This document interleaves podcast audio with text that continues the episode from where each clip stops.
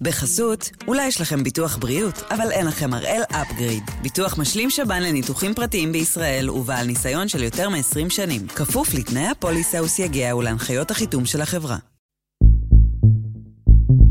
היום יום רביעי, 7 באפריל, ואנחנו אחד ביום, מבית N12.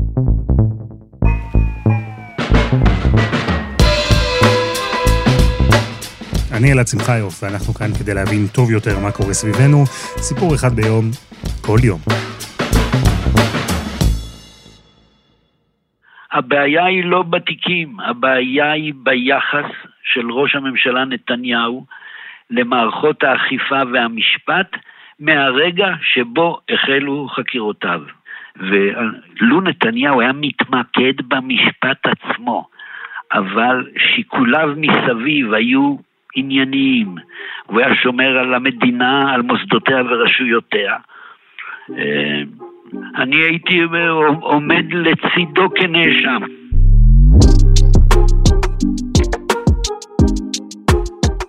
והפעם שיחה קצת אחרת עם אמנון אברמוביץ', על משפט נתניהו, על היחסים בינו לבין ראש הממשלה, ועל התקשורת שנתניהו רוצה כל כך להשפיע עליה, אבל אולי בעצם לא ממש משפיעה בעצמה.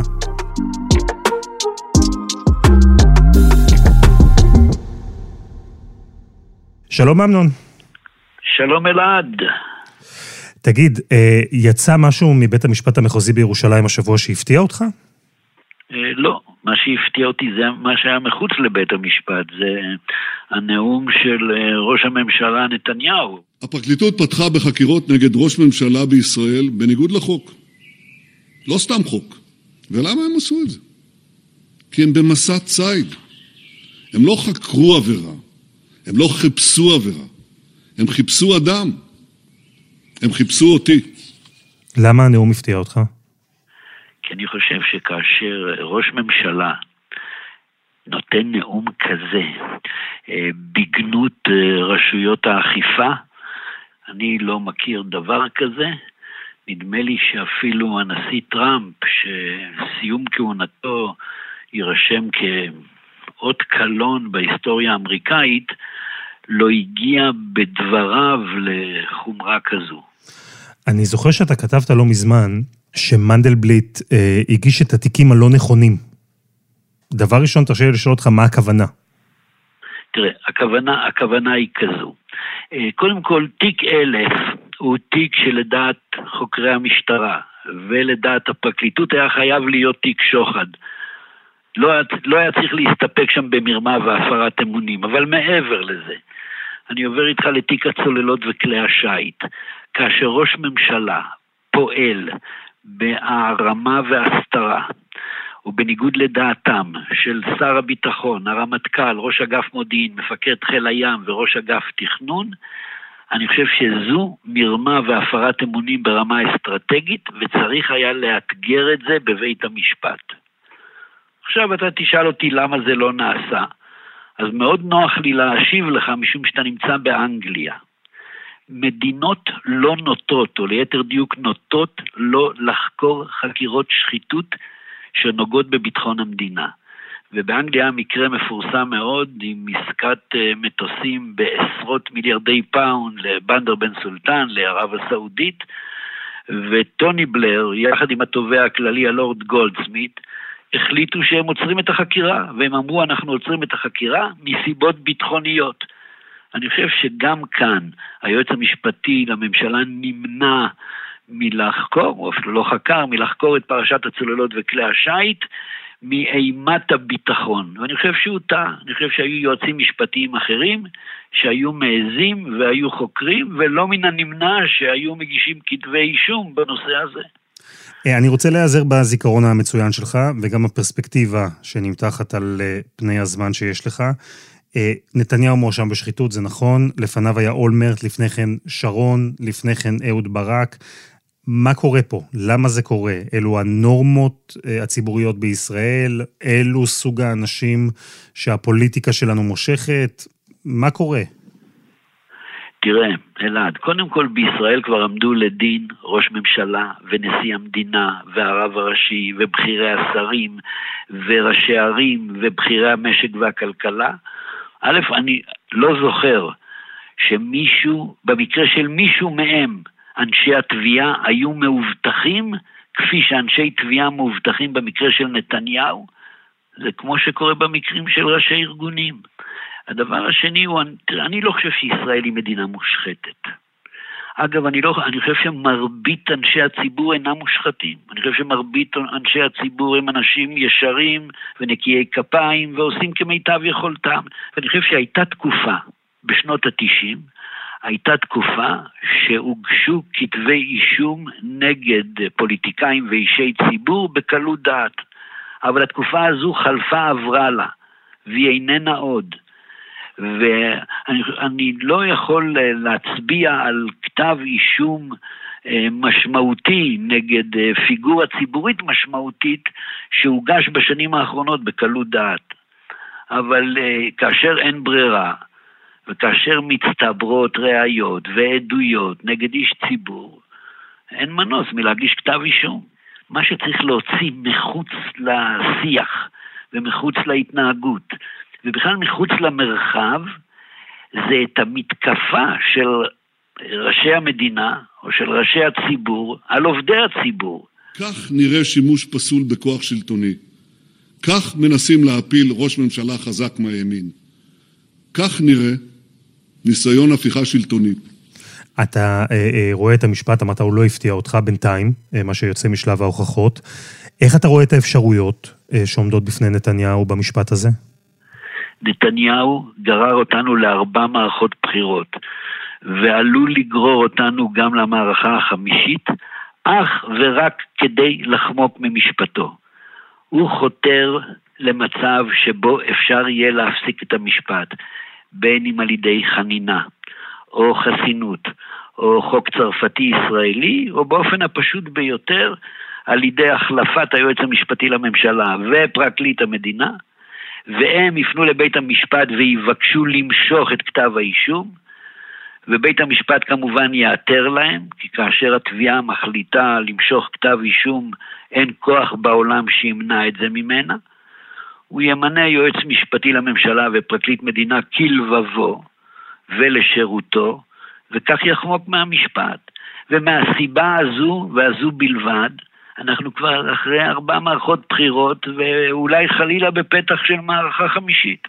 מה אתה חושב שצריך לעשות כדי לצאת מהפלונטר? אתה מדבר על שיטת אה, ממשל.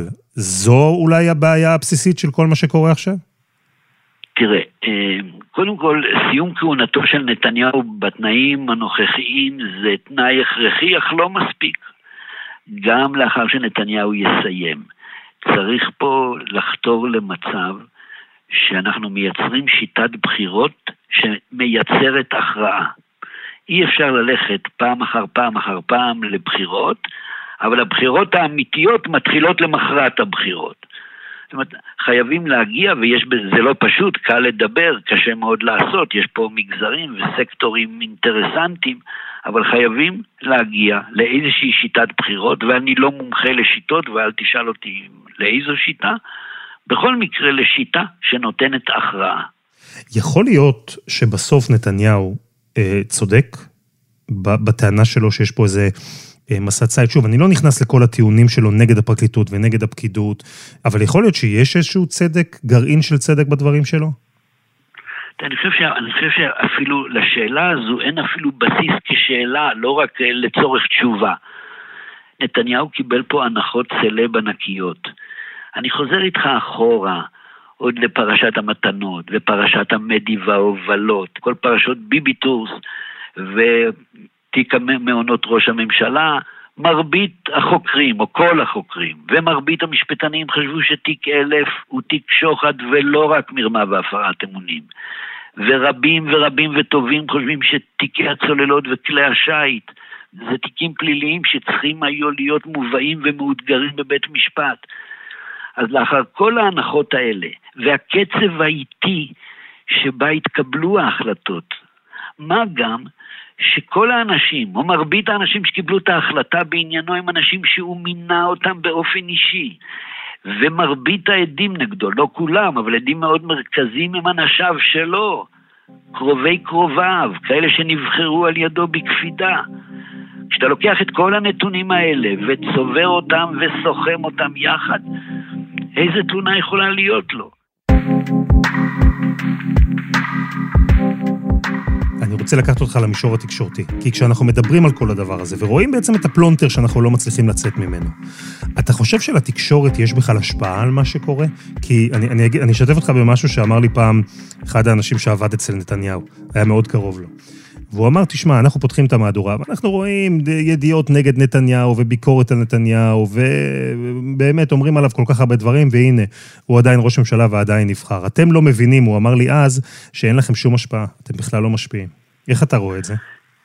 תראה, קודם כל, אני, לא אני ולא אתה יכולים היום להגדיר תקשורת. המונח לדבר על תקשורת הוא מונח של העבר. היום פייסבוק זה תקשורת, וטוויטר זה תקשורת, ואינסטגרם זה תקשורת, ובתקשורת הישראלית יש לך אה, טלוויזיה רב-ערוצית ועשרות תחנות רדיו ועיתונים מודפסים ועשרות אתרי אינטרנט. כל זה זה יחד נקרא תקשורת. עכשיו אתה שואל אותי, האם התקשורת משפיעה? אז אני אומר לך כך, אני חושב שתקשורת לא משפיעה, לא משפיעה על השקפת עולם, לא משפיעה על דפוסי הצבעה, לא משפיעה על תזוזה מימין לשמאל או משמאל לימין. איפה יש יכולת להשפיע? זה במינוחים, זה בהשחלת מושגים. תראה, אני אביא לך כמה דוגמאות. במבצע צוק איתן, אמר לי אחד מעוזריו של נתניהו, אמר לי, תראה, ראש הממשלה כל יום, כל ערב אומר, הם, החמאס, רוצים התשה, אבל הם יקבלו הקטשה. העם בישראל חזק. מול ההתשה, החמאס יקבל הקטשה. קטישה של אה, התשתיות שלו. ועל ההתשה, הקטשה, הוא חוזר כל נאום. אתה אמרת פעם אחת תחושת חמיצות, וכולם חוזרים על זה. אתה יודע, אני הופעתי איזה ערב, ודני קושמרו הנחה, שידרנו, נדמה לי, באיזושהי נקודת שידור בתל אביב, מחוץ למערכת, mm-hmm. ואני אמרתי מה שאמרתי מההתחלה, רבותיי, המלחמה הזו, צוק איתן, תסתיים בנסיגה ישראלית, חד צדדית, תחת אש, לכן צריך לקצר אותה. אז דני שאל אותי, אז מה יחוש הציבור במקרה כזה? אמרתי לו, תחושת החמצה. בתום המלחמה הייתה תוכנית אצלנו בערוץ, נדמה לי הנחה אותה אייל קיציס, והוא הראה, הוא הביא דוגמאות איך כל השדרים אומרים תחושת החמצה, תחושת החמצה, תחושת החמצה. יש תחושה בישראל של, אה, נו, של אה, טעם כזה בפה, של... אה, נו, איך להגדיר את זה? יש פה החמצה. תחושת ההחמצה והחמיצות. יש תחושת חמיצות בקרב כולם. תחושת חמיצות קלה. אותה תחושת uh, חמיצות. תחושה אולי של החמצה. יש uh, החמצה קצת. איזה החמצה נגיד. ומזה נולדו אגב החמוצים. כשהחמוצים מדברים ביניהם, ניתן לשמוע שיחות כמו נכון שהמצב פה איום ונורא? נכון שהכל קורס? חמוצים וטסים, מקטרים וקונים.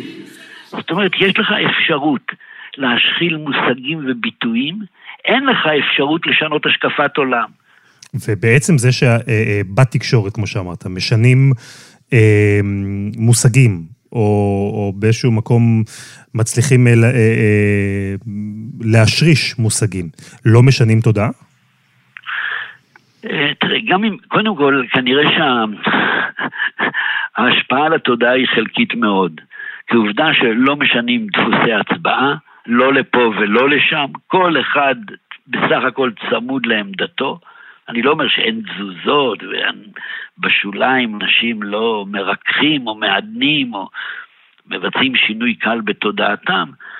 אתה מדבר על התקשורת הממסדית, אתה לא מדבר על כל מה שהתפתח בעשור האחרון, אני לא חושב שמתקיימת כאן איזושהי השפעה משמעותית, תודעתית, שניתנת לציון.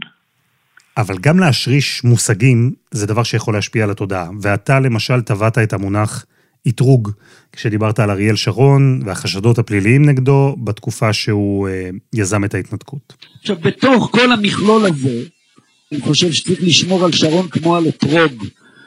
גם בקופסה אטומה, גם עם ספוגית וגם עם צמר גפן. וגם עם טלוויזיה. וגם עם טלוויזיה, ודאי, כי הוא היחיד, הוא היחיד שבאמת מסוגל לבצע את הדבר הזה, הרי הוא הקים את הדבר הזה. למה אתה צוחק? תראה, אני טעיתי, אני שגיתי בשימוש במונח הזה. אתה יודע, בין השאר מפני שאני, גם את שרון לא אתרגתי, אני הבאתי את הידיעות הכי קשות נגדו. אבל אני הגדרתי, ומאז גם פנו אליי המון אנשים מהצמרות של כל מערכות הישראל, הישראלית, ודאי הפוליטית, להתאתרג. ואמרתי, אני אולי מיטיב להגדיר, אבל אני לא יודע מה זה לאתרג. השימוש בהגדרה הזאת, במונח הזה, היה שימוש שגוי ומוטעה, mm-hmm. כי הוא נתן למחפשי רעתי, או תרצה מחפשי רעתנו, הוא נתן להם נשק, כלי ביד להוכיח חוסר אובייקטיביות, לא שאנחנו מצפים לאובייקטיביות, אבל עדיין נתן להם איזשהו רומח, איזושהי חנית, כדי להוכיח את טיעונם. ולכן הוא היה מונח לא תקין. והוא היה אכן, אני טעיתי בהגדרה הזאת ובשימוש במונח הזה.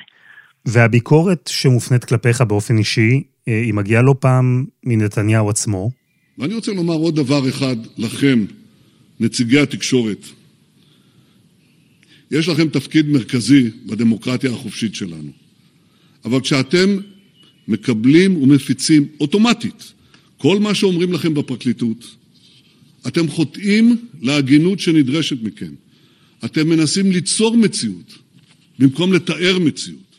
אה, יש גרעין של צדק לפי דעתך בביקורת גם כלפיך? תראה, קודם כל אני חושב שמי שחי בחרב, מת בחרב. מי שמבקר צריך להיות מבוקר. אבל להיות, להיות מבוקר זה לא להזדקק לחילוץ משטרתי במשפט אלאור עזריה. של משטרת יפו, ולא לחילוץ של אה, מג"ב כשאנחנו משדרים משרונה לאחר פיגוע, ולא לחילוץ של אה, ימ"ר תל אביב בצוק איתן, ולא לחילוץ של משטרת תל אביב כשאני בא להפגנה של אה, מתנגדי מערכת המשפט ותומכי נתניהו בתל אביב. הפגנת הימין נגד מערכת המשפט. שוטרים אה, נאלצו שם אה, לגונן על עמיתנו העיתונאי אמנון אברמוביץ', לאחר שפעילי ימין תקפו וקיללו אותו. יש הבדל בין זה לבין זה, ואני בוא אביא לך דוגמה, אלעד. Mm-hmm. אתה יודע, לפני שנים אחדות, מישהו הלביש את נתניהו במדי קצין אס-אס, במדי קצין נאצי. מעשה נחות ומעשה נפסד כמובן. ואז נתניהו כתב פוסט. הוא כתב כך, אני מצפה מהעיתונאי אמנון אברמוביץ' לגנות זאת.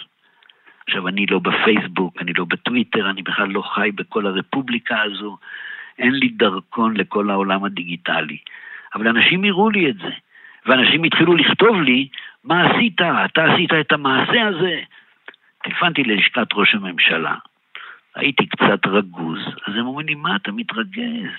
כל עיתונאי היה מת שראש הממשלה יפנה אליו. אמרתי להם, לא, לא, תנו לי אותו. הם נת... העבירו לי את ראש הממשלה, אמרתי לו, בנימין, מה נשמע? הוא אמר לי, בסדר, מה קורה? אני אומר לו, תגיד, מה זה צריך להיות? מה לי ולמעשה הנפסד, הנחות הזה של... ששמים אותך במדי קצין אס אס? אז הוא אומר לי, כשעשו את זה לרובי ריבלין, אתה הוצאת גינוי. וזה הופסק. אמרתי לו, אין לי מושג. מי עשה את זה לרובי ריבלין? מתי עשו? אני לא יודע על מה אתה מדבר. הוא אומר לי, אני רוצה שאתה תגנה את זה, אתה העיתונאי הכי משפיע. אמרתי לו, תגיד, בתור מה אתה רוצה שאני אגנה את זה? מה, אני יושב בשבתי כבדין גבוה לגינויים? אין לי קשר לזה, אני לא חי בעולם הזה, הפייסבוקי הזה. ואז הם אומרים לי שם, החבר'ה, אומרים לי, בחייך, זה מחמאה כשראש הממשלה פונה אליך מ...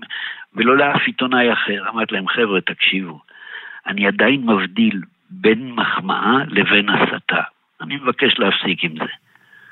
אז אתה יודע, אתה, אתה מוביל אותי לשאלה הבאה, כי אם ראש הממשלה תוקף עיתונאי והלך הרוח הוא, הנה, הוא עשה לך טובה, זו מחמאה, זה מעמיד אותך באיזשהו אה, אה מעמד אה, אה, גדול ו, ו, ורם. אה, יכול להיות שראש הממשלה, כשהוא רואה את אמנון אברמוביץ' מותח עליו ביקורת בשמונה בערב, הוא דווקא שמח על זה? יכול להיות שהוא, שזה מה שהוא רוצה? אה, אני לא, אני לא בטוח, אני לא בטוח שכך, ואני לא, לא יכול להעיד על זה, אבל uh, כאשר הליכוד ונתניהו יוצאים לבחירות והם לוקחים תמונות של ארבעה עיתונאים, גיא פלג, רביב דרוקר, בן כספית ועבדך הנאמן, ועושים שלטי חוצות, הם לא יחליטו, אז יכול להיות שיש משהו בתזה הזו שאתה מעלה. אתה יודע, אני, אנחנו מכירים כבר הרבה שנים, אתה ואני. תמיד קול, תמיד רגוע. והנה אתה מדבר על שלט החוצות, ואתה מדבר על הליווי המשטרתי בהפגנות, ואני שומע בקול שלך שזה קצת משפיע. אני צודק? תראה, בוא אני אגיד לך כך. קודם כל זה לא... זה, מרנין זה לא, ונעים זה לא. אני לא יכול לומר לך שזה מרתיע לא אותי ולא את עמיתיי שהזכרתי ואת אלה שלא הזכרתי. אני לא חושב שזה מרתיע מלעשות את עבודתנו. Mm. אבל התחלנו בזה ששאלת לגבי ביקורת. אם אנחנו מבקרים, אפשר לבקר גם אותנו, ואני עשיתי חיץ, קודם כל אמרתי כמובן, אבל עשיתי חיץ ברור בין לבקר לבין לצורך להזדקק כל פעם לליווי משטרתי של יחידה אחרת. אתה יודע, אני זוכר רגע אה, שהלסת שלי אה, נשמטה לרצפה, אני לא בטוח שעד, שעד עכשיו היא חזרה למצבה הטבעי. אה, זה היה כאשר ענית לשאלה של יאיר נתניהו, ששאל אותך באופן אישי.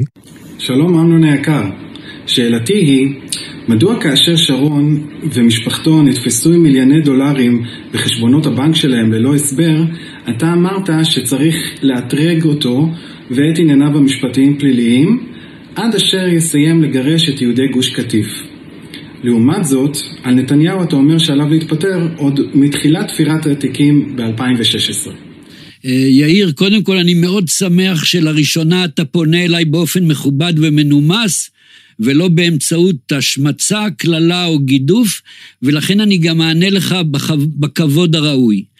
אני יכול לגלות לך שמר נתניהו כל כך אהב את זה, וכל כך זכר את זה לטובה, שבחודשים מאי-אוגוסט 2009 הוא ביקש ממני לפרוש מתקשורת ולבוא לעבוד איתו ולדברר אותו ולדברר את מדיניותו הצפויה. אה, אז קודם כל הוא לא הציע, אם נדייק הוא ביקש ואף התחנן, אה, אבל אה,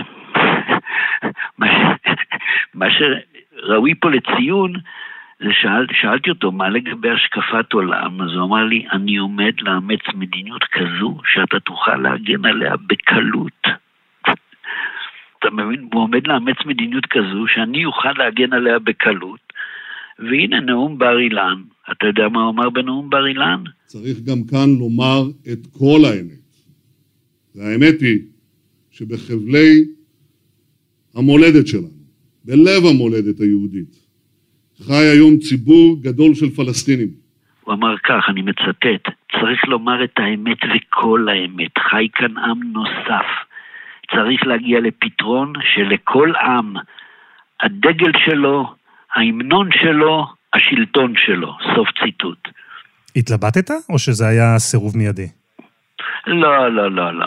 תשמע, הצעות, הצעות ממין אלה, גם להיכנס לפוליטיקה וגם ל... לדוברות פוליטית עוד היו לי משנות ה-80, לא התלבטתי לרגע. אני הצעה היחידה שאני מוכן לשקול זה אם יציעו לי להיות יושב ראש ההתאחדות לכדורגל. נעבוד על זה. תגיד, אמנון, אז זה אומר, זה אומר שהיו ביניכם אה, יחסים טובים בעבר. היו בינינו יחסים טובים מאוד, מ-1990-91 ועד 2016. אני חושב שהיו לנו מפגשים רבים של שעות ארוכות. ואני יכול אפילו לומר לך שנתניהו אמר לי ואמר לאחרים, אני אגיד לך מה הוא אמר לי, לא מה הוא אמר לאחרים שאמרו לי, אני נורא אוהב לדבר איתך.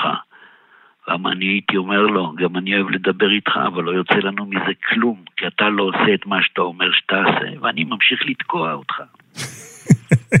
מתי דיברתם לאחרונה? ב-2016. אה, וואו, ומאז נתק. כן, כן. ותגיד, אמנון, לסיום, כן. אמ, אם היית צריך להעריך איך התקופה הזו, איך המשפט, איך הפלונטר הפוליטי, איך האווירה הציבורית, איך כל הדבר הזה ישפיע עלינו, מדינת ישראל, ועל החברה הישראלית בעתיד.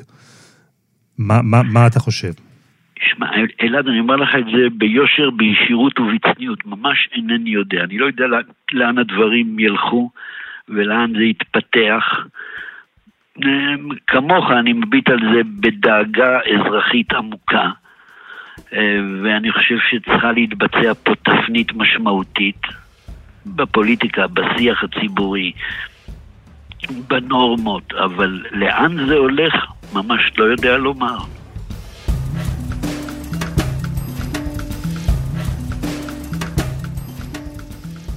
אמנון אברמוביץ', תודה רבה. כל טוב אלעד. וזה היה אחד ביום, מבית N12. אתם יכולים למצוא אותנו ב-N12 ובכל אפליקציות הפודקאסטים. תוכלו בכל בוקר לקבל את הפרק החדש אם אה, תעקבו אחרינו, ואם אהבתם את אחד ביום, נשמח שתשתפו גם חברים, וכך אולי ביחד נצליח לסדר לאמנון ג'וב בהתאחדות לכדורגל. העורך שלנו הוא רום אטיק, בצוות עדי חצרוני ודני נודלמן, על הסאונד יאיר בשן, ואני אלעד שמחיוף. אנחנו נהיה כאן גם בשבוע הבא.